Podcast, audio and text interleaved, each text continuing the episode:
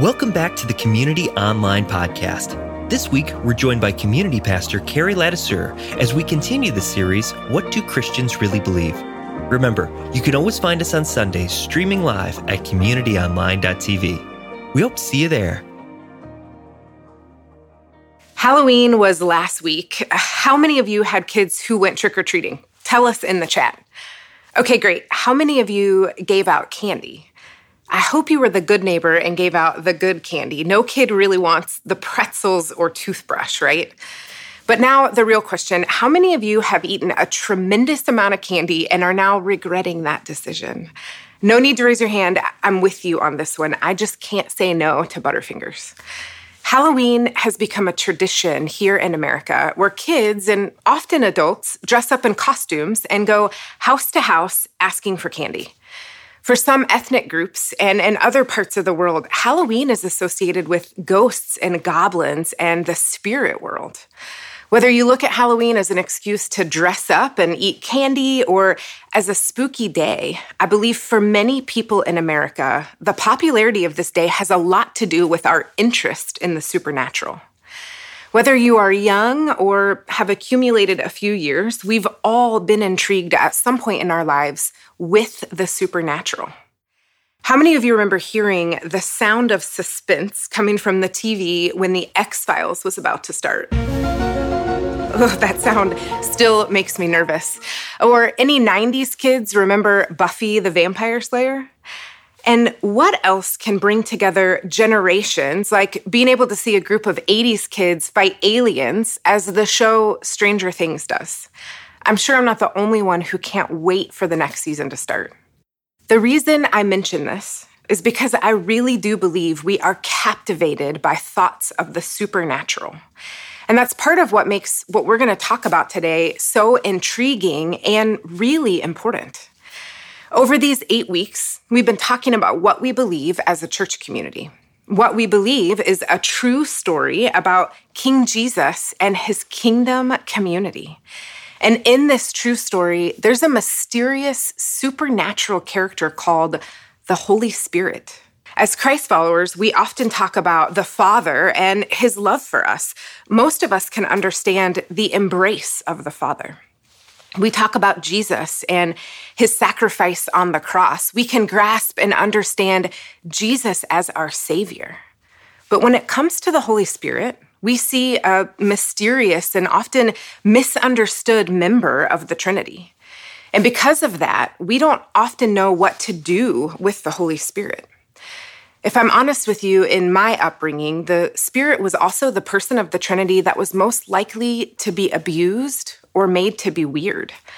I'm not trying to make fun of anyone, and I would never ridicule a genuine manifestation of the Holy Spirit. There were times at the church we occasionally attended growing up where people would be shaking or falling down, and I was left feeling unsettled and unsure of what was happening. Other times, I have had moments, maybe you have as well, where someone would approach me and say that the Spirit led them to tell me something but it seemed more like maybe they wanted to tell me something. It is because of experiences like these that many Christ followers tap out when it comes to understanding and experiencing the Holy Spirit. I suspected I wasn't alone in this wrestling and just read a study that shows some 62% of self identified Christians contend that the Holy Spirit is not a real living being but is merely a symbol of God's power or presence or purity.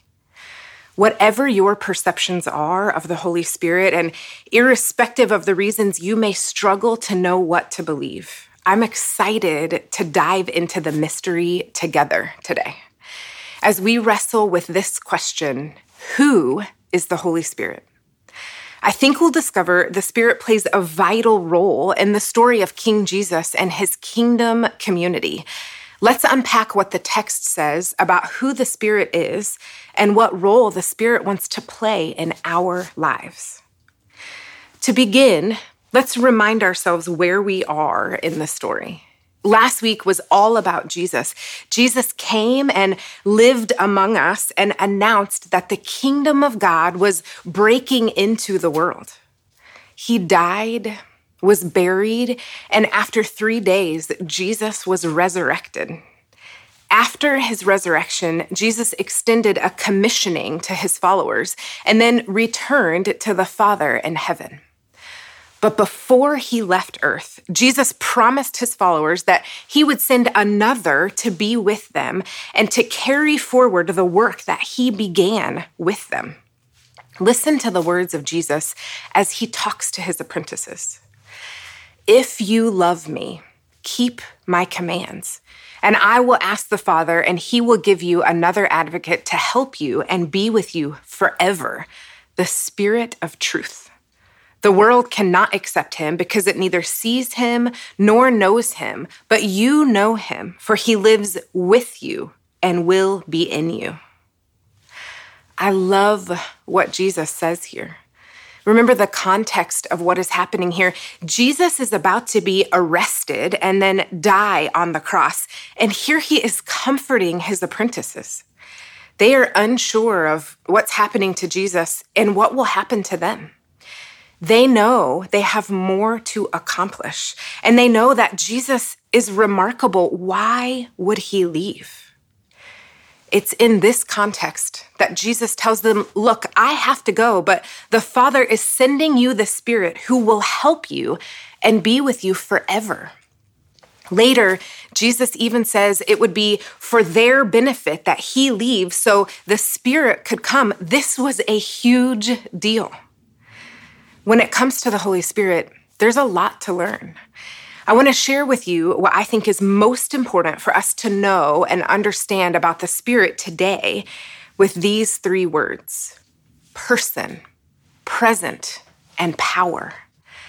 Let's take a look at each one. In Scripture, we see images that represent the Holy Spirit.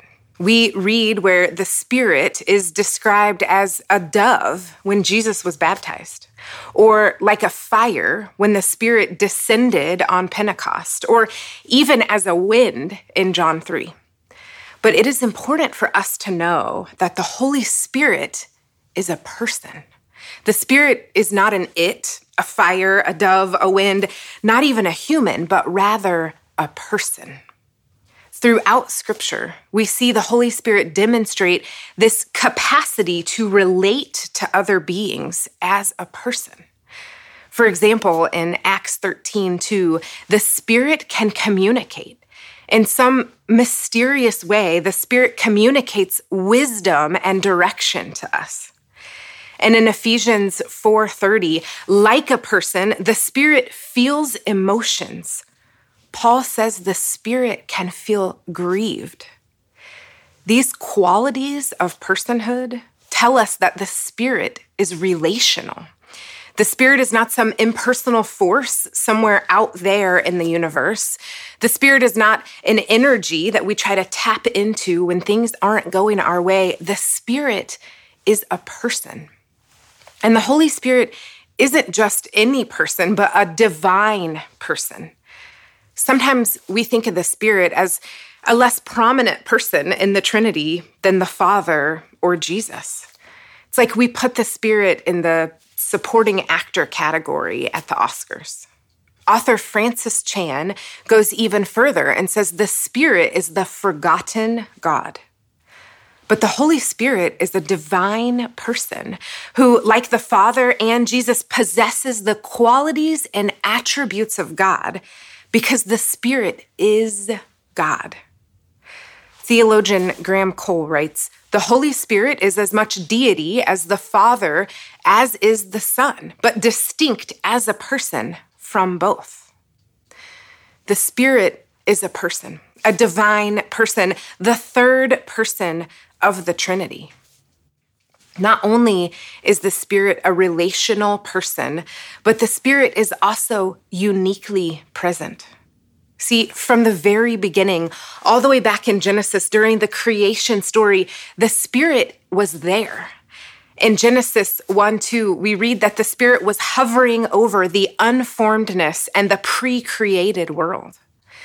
The Spirit is present at the beginning of our human story as the world is shaped and formed and is actively engaged in the work and plans of God.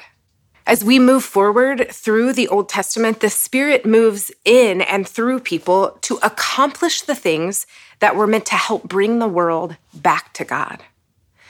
People such as Moses, Samson, and David, this old era was characterized by the Spirit's selective, limited influence on specific individuals, primarily kings, judges, and prophets.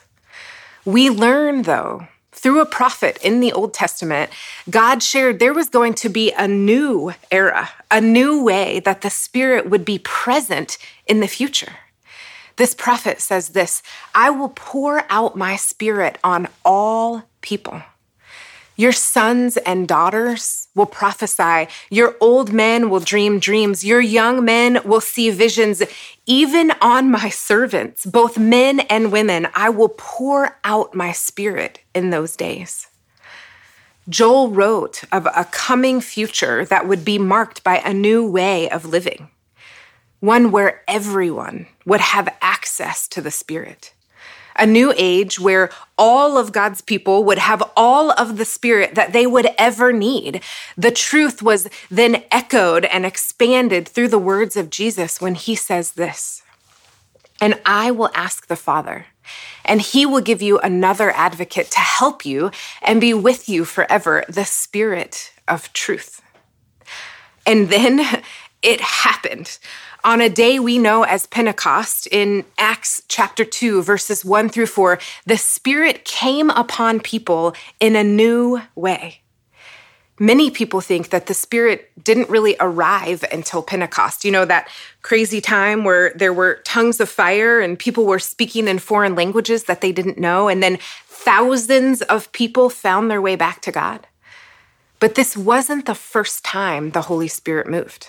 This was just a time that powerfully revealed a new way that the Spirit was going to be present in the lives of people. Prior to this moment, the Spirit came and went a, a, lot like the wind blows, there one moment and gone the next. But at Pentecost, the Spirit of God, the Spirit was there at the beginning, the, the Spirit that moved throughout history, that powerful Holy Spirit has now come to rest on and dwell within every follower of Jesus. And here's the kicker that same Holy Spirit is present in you today. The Spirit of God is present in the life of every Christ follower. We live in the new era of the Spirit, the a post Jesus resurrected era. Now the Holy Spirit is with and within every follower of Jesus. You might be thinking, okay, I get to have a personal relationship with God through the Spirit and a confidence that the Spirit will always be present with me. Let's be honest, this is already pretty mind blowing stuff if God had just stopped there, but He didn't. Prior to Jesus leaving earth, He promises us something more. He promised His followers power. Jesus said to his followers, But you will receive power when the Holy Spirit comes on you, and you will be my witnesses in Jerusalem and in all of Judea and Samaria and to the ends of the earth. Jesus promises that his followers will receive power when the Holy Spirit comes to dwell in them. We could get sidetracked here looking at all the ways that power gets manifested, and we'll have to save that for an upcoming series. Instead, today, let's focus on the end goal of this power. The Spirit empowers God's people to follow Jesus in the ways of his kingdom. Jesus knew that to live the way he wanted us to live would be too much for us on our own. And so he asked the Father to send the Spirit to empower us. So, how does the Spirit empower us? Think of your ability to live out your best kingdom life like a balloon. There are two ways to keep a balloon afloat. If you fill a balloon with your breath, the only way to keep it in the air is to continually smack it upward. That's how religion keeps you motivated. It repeatedly hits you, right? Stop doing this, do more of this, be more generous, love people really well this week. And then maybe you do that for a week. Every day you attempt to smack your actions into spiritual orbit. Let's be honest. This is an exhausting way to live. But there's another way to keep a balloon afloat. Fill it with helium. Then it floats on its own, no smacking required. Our lives and efforts are meant to be empowered by a supernatural filling of the Spirit, like helium that keeps us soaring spiritually. How freeing and refreshing to realize the kingdom life is not fueled by my best efforts, but rather by the Spirit of God in me. You see, we don't need another to do list, more motivation to try harder. We need freedom from this performance based picture of Christianity and some real life transforming, kingdom anointed power. And that is exactly what we get through the Spirit. As theologian Tom Wright says, what God's people are promised is power.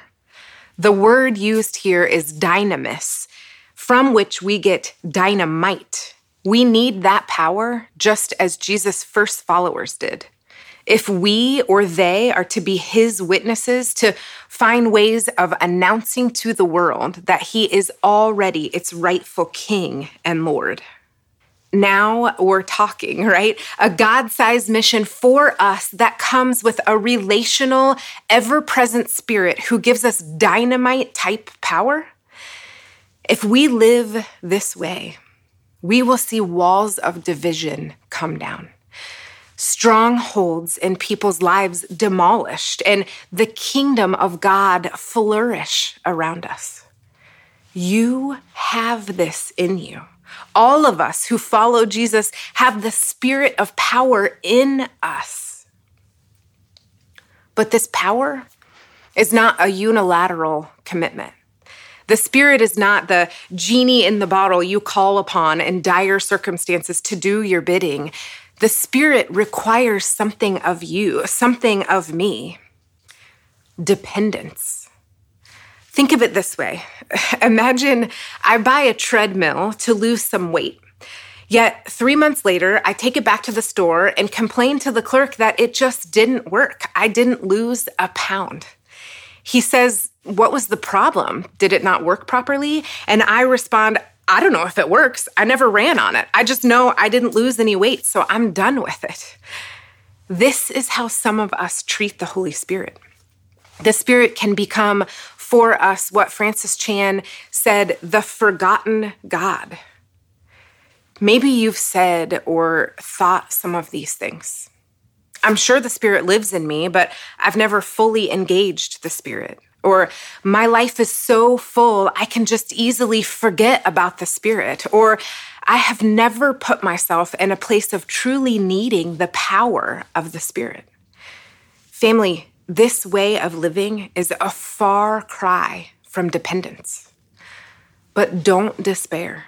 Dependence on the Spirit is an ongoing pursuit. God has given us a gift, and then we have to play our part in receiving it. In Galatians 5, the Apostle Paul implores each one of us to walk by the Spirit, be led by the Spirit, and to keep in step with the Spirit. Notice this is active participation with the Spirit, that the Spirit is in the lead. We just need to stay close by. I'd like to suggest a simple practice to grow in your dependence on the Spirit this week. There's a prayer that's been prayed in various ways and in varying circumstances for literally thousands of years. One we have even prayed here before. I invite you to pray this prayer throughout your day over the next week. It's one that we can all memorize together right now. It's simply this Come, Holy Spirit. Let these words remind you that the person of the Holy Spirit is present with you and ready to give you the power to walk in the ways of God's kingdom. What would be different if we truly did this? We could see friends, neighbors, coworkers that are so far from God find their way back to Him. We could see relationships reconciled, families mended, we could expect some life changing things like love and joy and peace and patience and kindness and goodness, faithfulness, gentleness, self control, the very fruit of the Spirit transform us from the inside out. Who couldn't use more of that? I believe God wants the Spirit in you to transform you, to empower you, to lead you into a life unimaginable by your strength. So let's invite the Holy Spirit to come and be at work in our lives. May I pray a prayer over us today? Would you hold your hands open as an act of receiving right where you are? Come, Holy Spirit. Would you break into our lives in ways we can't yet imagine? God, would you open us up to the person and the presence and the power of your spirit at work in this world and in us? And through us, would you do what only you can do? God, we love you. And we thank you for Jesus. We thank you for the gift of the Holy Spirit, and we ask for more dependence on you. It's in Jesus' name we pray. Amen.